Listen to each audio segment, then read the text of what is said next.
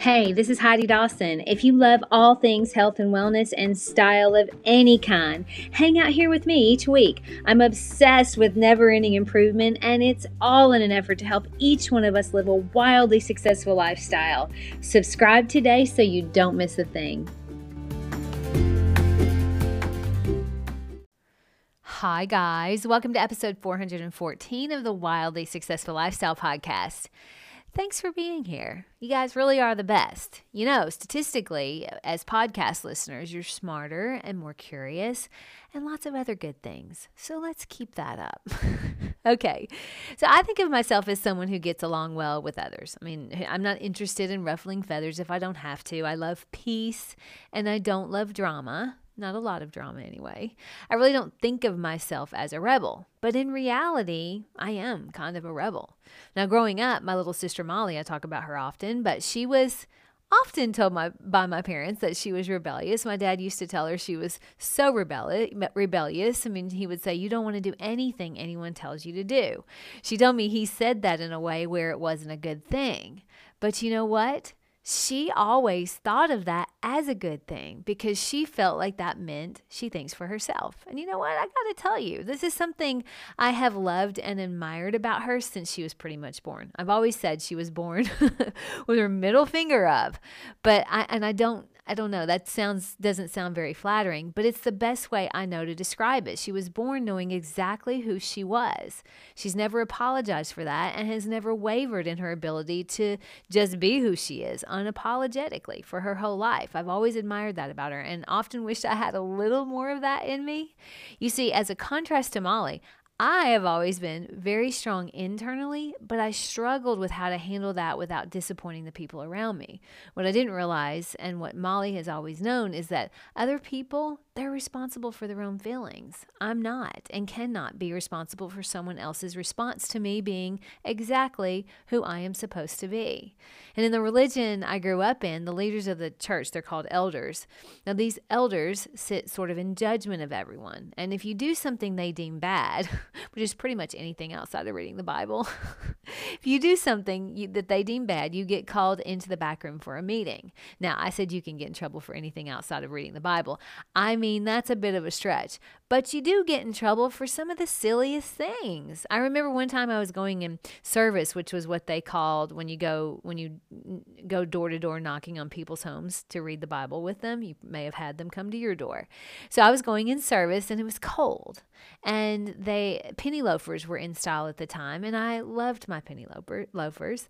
So I wore my penny loafers with my skirt and socks. Now, one of the other ladies in the group thought this was inappropriate and she complained. So I got called back into the back room with an elder and he had to tell me you know that's just not appropriate or whatever so another time i got in trouble because at the time the wet look do you remember the wet look for curly hair how that was in and i had that going on but that was deemed inappropriate so they made me brush it out how attractive do you think that was?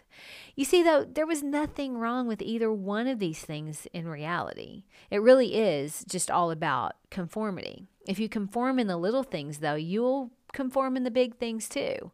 I just conform, conformed best I could until I became an adult. Molly, on the other hand, she just refused to conform to any of it. So when she would be pulled into the back room, my parents would feel the need to be with her, not to protect her from the elders, but to kind of protect the elders from her. You see, they will make you feel so small and so ashamed of who you are as a person. And if you have a strong sense of self, you don't allow another person, regardless of who they are, to treat you that way. Most people go into those meetings alone because by design that was supposed to be intimidating and make you feel ashamed, to make you feel small and unworthy, so much so that you never want to experience that again and you don't repeat your sin or whatever it was you were back there for. I did that well when I was young. There was a lot of shame, a lot of hiding who I really was. Not because I was bad, but because I who I was didn't align with exactly what they thought was good. I had a strong sense of self. I just wasn't self assured enough to be willing to disappoint people who seemed to have authority over me, especially not my parents. I wanted everyone to be happy and have peace, but I was torn because I also wanted me to be happy and have peace. What I realized and what Molly came out of the womb seemingly knowing is that in order for you to be happy and have inner peace, you often appear to the people around you as being rebellious because you don't toe the line, you don't bend the knee, you defy convention. Others might call you rebellious or, or selfish, but call it what you want. If you decide against all convention to prioritize, prioritize your peace and your happiness, I call that brilliant because no one else is going to do it for you. So, in order to have it, you have to do it for yourself. And therefore, you get called selfish or rebellious. But guess what? I looked that word up. And there's different definitions. And just as with anything in life, you can choose what you want it to mean.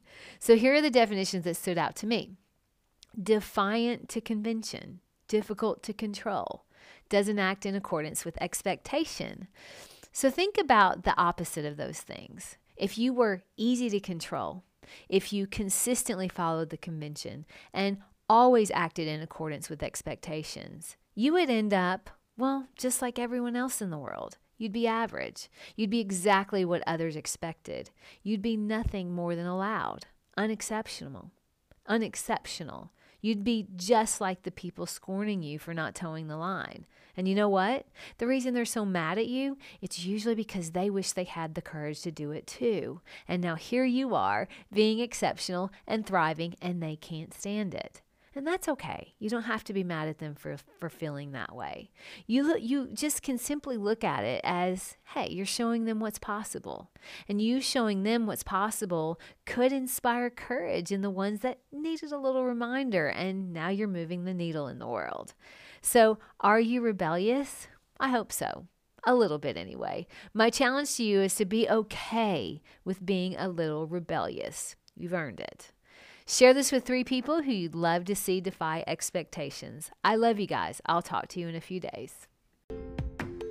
Don't forget to subscribe and share with your friends because we're just going to keep going bigger and better places together, and I love that about us. Talk to you in a few days.